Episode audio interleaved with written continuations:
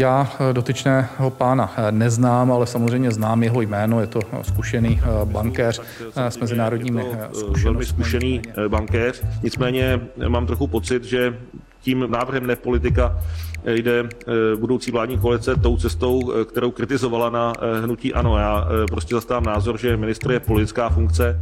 Po oznámení jména nového kandidáta do čela ministerstva průmyslu a obchodu, se kterým přišla nastupující koalice Spolu a Stan a Pirátů, poukazují nejen někteří členové dosavadní vlády na jeho relativně malou politickou zkušenost. Josef Síkela nahradil v seznamu budoucích ministrů původního nominanta hnutí stan Věslava Michalika, který se poté, co nedokázal objasnit původ svého majetku a rozptýlit obavy z možného střetu zájmů, místa v novém kabinetu vzdal. S čím bankéř Síkela do vlády přichází? Co víme o tom, jaký přístup bude volit? A jak velkým problémem může být to, že za sebou nemá praxi ve stranické politice? Je čtvrtek 2. prosince. Tady je Lenka Kabrhelová a Vinohradská 12. Spravodajský podcast Českého rozhlasu. Ten proces výběru hnutí stan běžel stranickými orgány jejich během víkendu. Já jsem byl v kontaktu s panem předsedou Rakušanem, to jméno jsem věděl jako první. Já mám dnes s panem Síkalou zkusku a po tom osobním setkání odešlu návrh na jeho nominaci na Pražský hrad. Nově jmenovaný premiér Petr Fiala z ODS odeslal odpoledne prezidentovi Miloši Zemanovi návrh na jmenování Josefa Síkely za hnutí stan na post ministra průmyslu. Síkela má ve vládě zasednout místo Věslava Michalika, který se kandidatury minulý týden vzdal. Prezident také dnes pokračoval ve schůzkách s možnými příštími ministry. Myslím, že ten kandidát, to, co o něm vím, je kandidát s velkými profesními zkušenostmi, který nepochybně má všechny předpoklady pro to, aby ten rezort i v té složité situaci, která dnes je zvládl. David Klimeš, novinář, ekonomický analytik aktuálně CZ. Dobrý den. Dobrý den, díky za pozvání. Prezident Miloš Zeman se v Lánech tenhle týden schází s kandidáty do nového kabinetu koalice Spolu a Pirátů a Stan.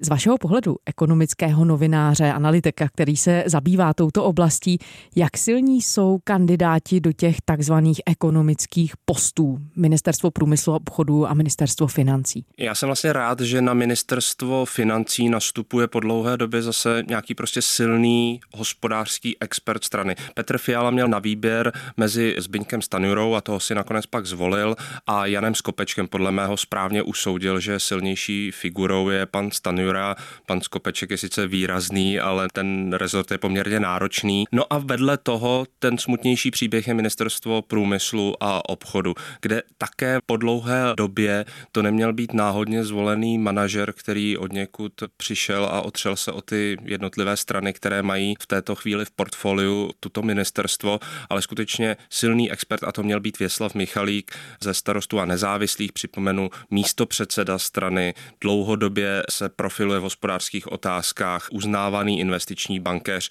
a takový bombonek ještě byl, že před dukovanským tendrem vlastně by tam seděl někdo, kdo původní profesí je jaderný inženýr, jestli se nepletu. Bohužel, jak všichni víme, tato nominace zkrachovala na jeho nevyjasněných majetkových poměrech. No a bohužel zase se stalo to, co už se stalo několikrát, že v podstatě ta vládní sestava dělá takový poloveřejný konkurs mezi manažery, kdo se přihlásí o to křeslo Ministerstva průmyslu a obchodu. Kandidátem na post ministra průmyslu a obchodu v příští vládě je nově Josef Síkela. Vybralo ho hnutí starostové a nezávislí. Právě post ministra průmyslu byl posledním neobsazeným a to poté, co na něj rezignoval místo předseda hnutí stan Věslav Michalik. Je to člověk, který má obrovitánské zkušenosti v té finanční oblasti. Je to makroekonom s velkým vhledem do biznisu, do průmyslu, do těch nejnovějších trendů, které právě přicházejí. Je to člověk, který vedl tu nadnárodní skupinu Erste, vedlí v Rakousku, má tedy mezinárodní zkušenost, jazyková kompetence jeho je obrovská, hovoří plně, pokud se nepletu, čtyřmi jazyky. Předseda hnutí stan Vít Rakušan řekl radiožurnálu, že Síkela je podle něj opravdu kvalifikovaný člověk se zkušenostmi z vrcholového managementu, jak v Česku, tak i v zahraničí. Mezi prioritami rezortu pak podle Rakušana bude třeba plán Green Deal a taky energetická krize. A je připraven eh, vlastně řešit eh, celý ten přechod našeho průmyslu do toho nového stavu. Samozřejmě je připraven reagovat i na ty trendy, které jsou tady dány Green Dealem. Vnímá, že je to nějaký trend, který tady je, který samozřejmě nijak neodmítá. Na druhou stranu jistě bude schopen vyjednat i dobré podmínky pro Českou republiku. A to je právě to, co já na něm ocením nejvíce. Je to ten konkrétní pohled do těch jednotlivých odvětví, ale zároveň velký nadhled makroekonoma. A to si myslím, že nám všem ve vládě může být velmi nápomocné. My se tady budeme věnovat dnes právě hlavně ministerstvu průmyslu a obchodu. Možná pojďme na úvod říct, jak důležitá pozice toho ministra bude v té nadcházející vládě. Velmi důležitá. Ono to vždycky tak trošku bylo, že kdo se nedostal z těch ekonomických expertů na ministerstvo financí, tak ten se pak ucházel v tom druhém gardu o ministerstvo průmyslu a obchodu. Ale upřímně řečeno, v této chvíli tento rezort je extrémně důležitý z několika důvodů. Během covidové krize musí nějakým způsobem dobře administrovat všechny ty programy na podporu podnikatelů. Už je to prostě x rok. Podnikatelé opravdu melou z posledního. Jakmile se špatně nastaví ty podpory, tak opravdu to může končit masovými krachy, tak doufejme, že nový ministr to zvládne po Karlu Havlíčkovi převzít nějak sectí a možná doufám i trošku lépe. No a pak je tady spousta dalších věcí, které nejsou standardní agendou toho ministerstva, ale nyní tam tak říkají, přiletěli. Je to dukovanský tender, v prosinci se otevírají bezpečnostní dotazníky a pokud je vláda nějakým způsobem vyhodnotí, odsouhlasí, tak by měla zahájit tender. Jedna z největších a nejrizikovějších a geopoliticky nejzajímavějších veřejných investic za, nevím, 30 let. Tak to bude právě na tom novém ministrovi. Stát obdržel vyplněné bezpečnostní dotazníky od všech tří uchazečů o stavbu nového jaderného bloku v elektrárně v Dukovanech. Dotazníky se teď vyhodnotí. Následně by vláda měla rozhodnout o spuštění tendru. My jsme rádi, že firmy ze třech zemí, to znamená ze Spojených států, z Francie a z Jižní Koreje, odevzdali bezpečnostní dotazník, to znamená byl splněn základní předpoklad pro to, aby s nimi mohl být zahájen tender. Cílem bezpečnostního posouzení je zhodnotit všechny možné dodavatele a získat informace potřebné pro zajištění bezpečnosti.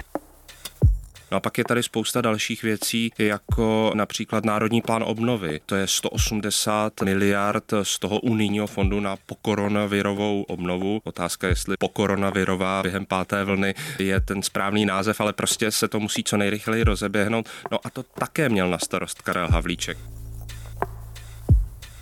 Těch věcí bych mohl přidat ještě celou řadu, ale prostě se ukazuje, že to ministerstvo průmyslu není takový notář průmyslových a obchodních zájmů, jak to vždycky bývá a občas něco přidá k ministerstvu financí, ale skutečně tentokrát to bude velmi významný rezort a já mám prostě strach, že i kdyby nový ministr vybraný starosty a nezávislý byl odborně sebelepší, tak prostě mu ze začátku bude chybět ta politická síla, aby si na té vládě mohl bouchnout do stolu a prosadit něco, na čem se shoduje vlastně celé to ministerstvo na Františku pod tou prosklenou kopulí.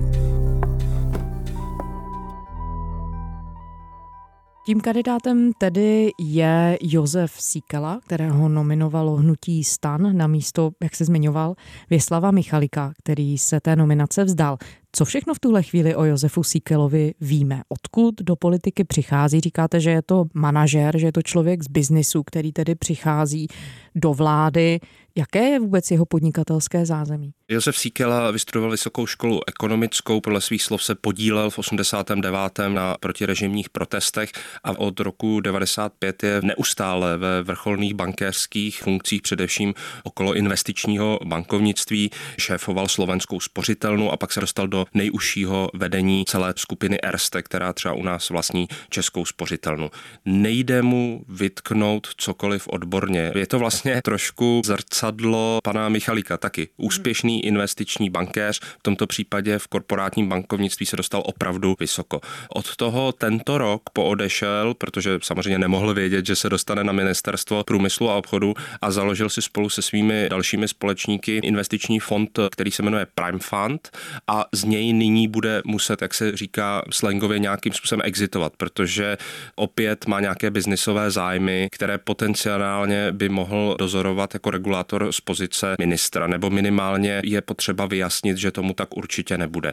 Tak to je velmi krátce jeho kariéra. Sanoval jsem firmy, Posílal jsem firmy do konkurzů, eh, prodával jsem firmy klientů jiným klientům a zase jsem nakupoval.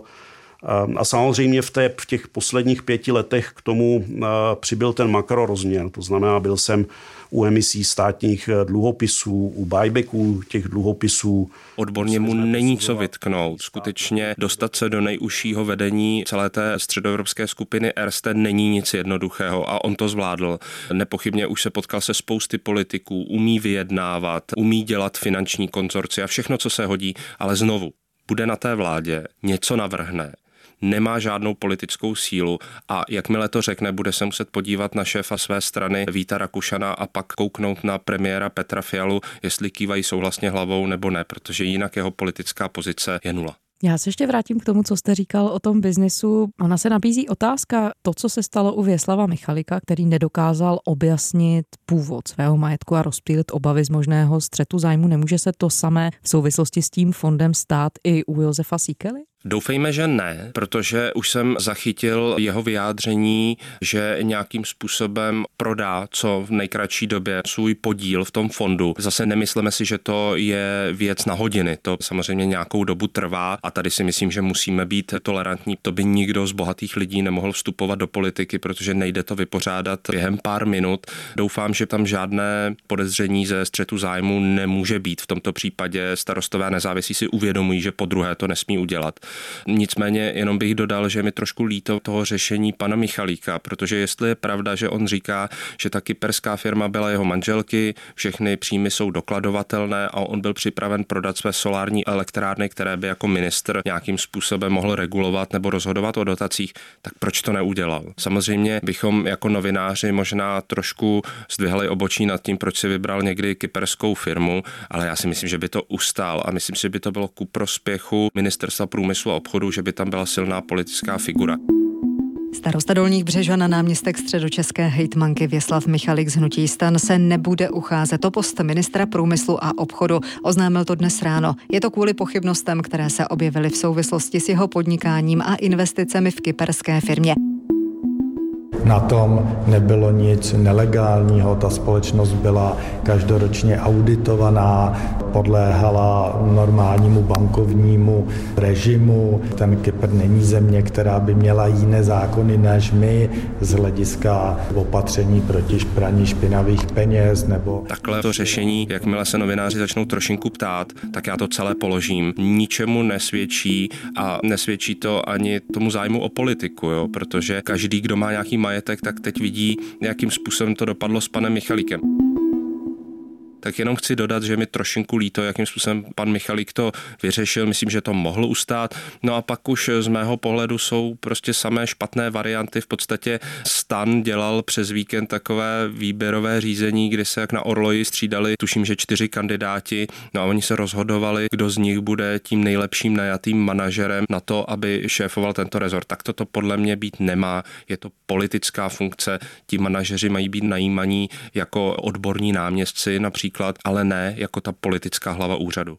Když zůstaneme ještě na chvilku u toho procesu, jak se to celé stalo s panem Michalikem, není to z druhé strany trochu překvapivé, že opozice teď už tedy nastupující vládní koalice, která léta poukazovala na střed zájmů Andreje Babiše, si tohle prostě nepořešila včas. Já tomu moc nerozumím, přesně z toho důvodu, co říkáte. Asi je to důsledek toho, že jsme tady propadli dojmu, že střed zájmu se výhradně váže k Andreji Babišovi, případně celé té garnituře ANO, která odchází, ale tak to prostě nefunguje. Každý, kdo nastupuje do vrcholné funkce, tak musí počítat s tím, že bude optán na to, jestli nemá střed zájmu, případně odkud má financování svého majetku, tak to je v demokratické společnosti běžné. A znovu si myslím, že pan Michalík se na to mohl připravit. Jenom taková pikantérie, on vlastně na to doplatil už po druhé, byť je to teď trošku jiná kauza. On už se chystal vystoupat 2010 na kandidáce TOP 09 a pak mu jedna kauza zhatila ten výstup do vrcholné politiky. Starosta středočeských dolních Břežan Věslav Michalík odstoupil z kandidátky TOP 09. Vyšetřuje ho totiž policie kvůli podezření z 50 milionového daňového úniku. Informaci přinesl server aktuálně CZ. Podle policie byl Michalík před lety klíčovým manažerem poradenské firmy, která nezdanila 200 milionovou provizi od ČSOB.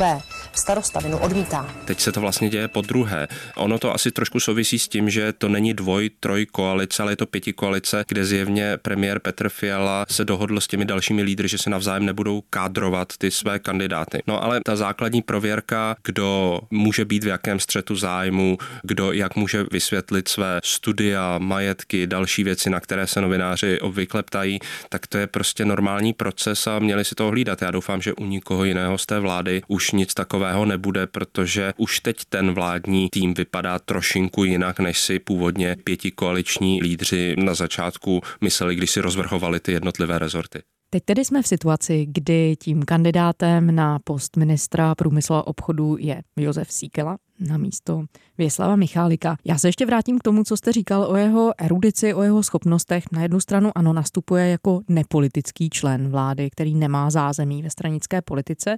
Na druhou stranu tedy nastupuje jako expert z úspěchy v bankovnictví. Co víme o jeho smýšlení, o průmyslu, o biznisu, vůbec o té roli, jakou by v tom všem měl hrát stát? Jaký ekonomický přístup nebo pozice hájí? Víme něco? Já se musím přiznat, že nevím vůbec nic. Nepochybně pan Cíkela má nějaké názory, ale ty nikdy neprezentoval na nějakém veřejném foru. V tom se odlišuje od pana Michalíka, který během minulých měsíců si tříbil názory na ty jednotlivé agendy Ministerstva průmyslu a obchodu. A ono je to trošku zmatečné. Jmenuje se to průmysl a obchod, ale ono je to většinou spíše energetika a telekomunikace. Je to prostě konglomerát nejrůznějších regulací pod jednou střechou. No a u pana Cíkely nevíme nic. Pravděpodobně to bude proponent otevřeného liberálního obchodování. Konec konců je to investiční bankéř evropské úrovně. Zachytil jsem jeho vyjádření, že chce z Česka středoevropského ekonomického tygra, tak to je hezký soundbite, ale vůbec netuším, co si pod tím představit a jak tomu jako minister průmyslu chce přispět. Doufám, že budu moct na Ministerstvo průmyslu a obchodu přinést moderní přístupy, které nám otevřou příležitost v transformaci našeho průmyslu, rozvoje technologických startupů a vyšší energetické soběstačnosti, což je cesta k tomu, aby se Česká republika stala středoevropským tigrem nepochybně bude asi dobře vybaven pro nejrůznější obchodní diplomatická jednání. Tam si myslím, že okamžitě z toho davu pánů s kravatama bude vyčnívat. To je nepochybné. Ale to nestačí. Potřebujeme vědět, jaká je jeho vize státní energetické koncepce, jakým způsobem chce dál pokračovat v tendru na Dukovany. Musíme vědět, jakým způsobem chce podporovat malé a střední podnikání. Musíme vědět, jakým způsobem chce podporovat digitalizaci, pokládání optiky, všechno, co se týká telekomunikací. A to prostě nevíme. Vážím si důvěry od kolegů z Hnutí stan. Jsem připravený být součástí budoucí vlády a reprezentovat společný program koalice v oblasti průmyslu, podnikání a energetiky. V této oblasti nás v nejbližších letech čeká celá řada globálních výzev a stát by měl mít ambici takovým změnám nebránit, ale naopak je využít ve svůj vlastní prospěch. Věřím, že v prosazování těchto témat mi pomůže má dlouholetá zkušenost z vrcholného mezinárodního bankovního prostředí. Ta vláda má velké neštěstí, že nastupuje v souhře několika krizí, nejenom covidové, ale i rozpočtové, energetické a tam prostě není doba hájení. Hned budeme od pana Síkely chtít vědět jasné politické rozhodnutí, které by politický kandidát měl třeba už z opozice promyšlené, předjednané s nejrůznějšími partnery, znal se s nimi, no ale on teď bude mít vůbec takovéto poznávací kolečko. Dobrý den, já jsem tady v Česu nový pan ministr, potřebu konzultaci. Dobrý den u všech možných svazů hospodářských komor a to prostě není správně. Vy jste se věnoval tomuhle tématu v komentáři pro aktuálně CZ a zajímavě jste tam srovnával i ty předchůdce nastupujícího ministra, kteří také nebyli z politického zázemí, řekněme, byli to ti manažeři, kteří přišli, ať už to byl Karel Havlíček nebo jeho předchůdkyně Marta Nováková. Pokud bychom se měli podívat na to perspektivu nějaké efektivity toho, co ti ministři dokážou, pokud právě nejsou ze stranické politiky, jak vám tam to hodnocení vychází? Pokud je politické zadání rozhodnuto, tak si dokážu představit, že i méně politický ministr dokáže to nějakým způsobem dotáhnout. Ale zrovna si myslím, že v té agendě průmyslu a obchodu, potažmo energetiky, telekomunikací, není teď politicky rozhodnuto vůbec nic a ta figura by měla být silným politikem. Když to tak není, tak vlastně je to ten model Karla Havlíčka. Schopný manažer, od pěti od rána na nohou, všude je, všude přestřihuje pásky. A musím říct, že ty hlavní hlavní úkoly, už jsem to tady mnohokrát říkal, jsme ve skrze všechny splnili a a byla to pro mě nesmírně zajímavá zkušenost. Dělal jsem to s velkým respektem eh, ke všem, kteří tam něco dokázali na těch rezortech. A Ale že bychom měli naformulovánu nějakou ekonomickou strategii, která by vlastně nás třeba udělala tím středoevropským tigrem, na což nepochybně předpoklady máme, tak to prostě není. Karel Havlíček přišel jako prezident Asociace malého středního podnikání a skutečně jedna z mála věcí, kterou prosadili, že máme nový zákon o rodinném podnikání, protože mu o to šlo, jinak nic. Ještě příkladnější je to například předchůdkyni Martě Novákové, kterou si pamatujeme díky tomu nešťastnému vyjádření, že jsou vysoké ceny mobilního volání, protože moc využíváme Wi-Fi. To byl prostě důkaz, že tu agendu absolutně neznala a za pochodu se jí učila a stala se pak směšnou. Přitom její předpoklady byly velmi dobré. Ona předtím čtyři roky byla šéfkou svazu obchodu. No tak ten přeskok na ministerstvo průmyslu a obchodu byl logický, ale nevyšlo to, protože právě neměla za sebou to politické angažma a nastudované všechny ty agendy. A tak to bychom mohli jít do minulosti dál a dále. A proto doufám, že pan Síkela stráví ty první dny trošku po tom havlíčkovském stylu, že bude vstávat těch pět ráno, protože těch agent, které musí dohnat, je strašně moc. Snad žádné jiné ministerstvo v té vládě není tak rozplizlé do tolika agent, jako je právě ministerstvo průmyslu a obchodu. A když je ten minister slabý, když je to jenom manažer, tak je to ministerstvo, kde si podávají dveře různí lobbysté a mají možná, ne možná, určitě větší větší zastání, než by podle mě měli mít, protože vyplňují to místo, kde není ten silný politický leadership. Jak důležitou proměnou z vašeho pohledu v tom je to, že přece jen mluvíme o vládě, která bude složena z pěti stran a každá z těch stran má přece jenom trochu jiný pohled na věci, když mají koaliční smlouvu. Jakým směrem se ta vláda jako celek z vaší perspektivy, co se týče hospodářské politiky, vlastně bude pohybovat? Jenom ať taky zmíníme nějaké plusy, tak určitě je třeba zmínit, že už samotné to sestavování vlády, byť se trošku proměňuje, je mnohem hladší, než si asi kdo představoval Petr Fiala, prostě koncenzuální lídr dokáže vyhovět těm jednotlivým zájmům a už to je plus. Další věcí, která asi je pozitivní, takže ta pěti koalice už před volbami nějakým způsobem spolupracovala a podle mě nikdo z nich se nechce úplně rozhádat. To vidíme třeba na Pirátech, kteří neví, co se sebou, ale přesto mají pocit, že ten závazek společného postupu je silný. Tak to jsou ty plusy z těch odborných věcí. Je asi plusem, že je tam schoda na třeba pokračování jaderného tendru na dostavbu pátého bloku Dukovan, takže jsou tam nepochybně nepochybně nějaké spojnice. To, co je obrovské mínus celého toho nastupujícího ansámblu, tak je to, že vchází do nejrůznějších krizí a dvě se právě výrazně dotýkají ekonomiky. Je to energetická, je potřeba pomoct spoustě domácnostem, které mají najednou opravdu vysoké zálohy a nemyslíme si, že to končí krachem klientů Bohemia Energy. Od jara budeme mít ty vysoké zálohy úplně všichni, takže k tomu se stát nějakým způsobem musí postavit a nebude to levné. A druhá věc je rozpočtová krize. Stále věříte, že dokážete ušetřit 80 miliard, případně kde? Nic na tom eh, nemění. Je smutným faktem, že v tom návrhu rozpočtu, který poslala Babišova vláda, je slovy nula korun na kompenzace kvůli covidu. To je Pokud na jednu stranu minister financí z ODS říká, že chce uspořit škrtnutím jedné tušky v tom návrhu zákona o státním rozpočtu na příští rok až 80 miliard, no tak těžko předpokládat, že budeme mít nějaké velké prostředky na investice právě třeba do průmyslu nebo obchodu. To si musí mezi sebou vyříkat. Budeme šetřit v provozních výdajích státu, na investičních dotacích, národních dotačních programech a, a podobně Když se podíváte, jak se zvedly provozní výdaje státu za poslední čtyři roky, tak to číslo neuvěřitelné a já myslím, že to společně s ostatními členy vlády zvládneme a ty úspory najdeme. A skutečně znovu se dostáváme k tomu základnímu, že by bylo dobré, aby na obou dvou stranách toho stolu seděly silné politické váhy a nebylo to jenom tak, že Zbigněk Stanujera nepochybná těžká váha za ods a na druhé straně je nominant stanu, který je jistě respektovaný, ale jeho tvář před týdnem ještě vůbec nikdo nezná.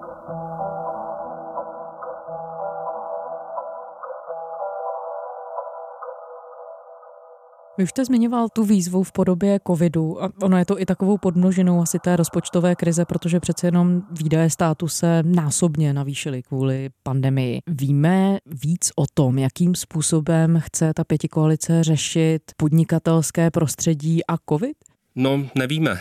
Respektive já to z té koaliční smlouvy nevidím. Slovo covid se tam neobjevuje ani jednou, což na jednu stranu chápu, je to těžko podchytitelná krize. Kolikrát jsme si mysleli, že covid už je pryč a vždycky se zase vrátil. Na druhou stranu si myslím, že ta vláda musí něco deklarovat právě přesně pro ty podnikatele. Já tady nechci zabíhat do nějakých technicistních detailů, ale ono už je problém jenom to, že vlastně dlouho ty podnikatele byli státem dotováni, respektive očkodňováni za to zavření, umenšení řízení biznesu nějakými paušály. Celou dobu jsme v té ekonomické novinařině i odborníci volali, ať je to navázáno na nějaké poklesy tržeb, že je to spravedlivější, férovější, speciálně pro ty menší. To se děje od tohoto roku, bude to pokračovat. Jenom se dostáváme už do trošku absurdní situace, že poměřujeme ten pokles nákladů s nějakým obdobím, které už skoro nikdo nepamatuje. Už je to opravdu hodně na vodě, nedrží se to skoro žádných reálných čísel a reálných zisků nebo ztrát a právě asi bude na novém ministrovi průmyslu a obchodu, aby představil pro ty první měsíce roku 2022 nějaký systém pomoci, který zároveň uspokojí Zbyňka Stanjuru na ministerstvu financí, že to prostě není příliš drahé a na druhou stranu to nějakým způsobem opravdu pomůže tomu podnikatelskému prostředí. Ty zavření vánoční trhovci, kteří sotva to postavili, tak jim to policie zase přibouchla před nosem, jsou vlastně takovým dobrým symbolem, že opravdu spousta biznisu se může stále dostat do neřešitelné situace a tady, jakkoliv jsem spíše pravicový liberál, tak prostě vidím jasnou odpovědnost toho státu, že tu pomoc musí nějakým způsobem vymyslet, protože ten stát to zavírá. David Klimeš, novinář a komentátor Aktuálně CZ. Děkujeme za rozhovor. Děkuji za pozvání. A to je ze čtvrteční Vinohradské 12 vše. Děkujeme, že posloucháte. Vraťte se za námi kdykoliv na server iRozhlas.cz, najdete tam všechny naše epizody a poslechnout si je můžete i v podcastových aplikacích. Psát nám můžete na adresu vinohradská12 zavináč rozhlas.cz To byla Lenka Kabrhelová. Těším se zítra.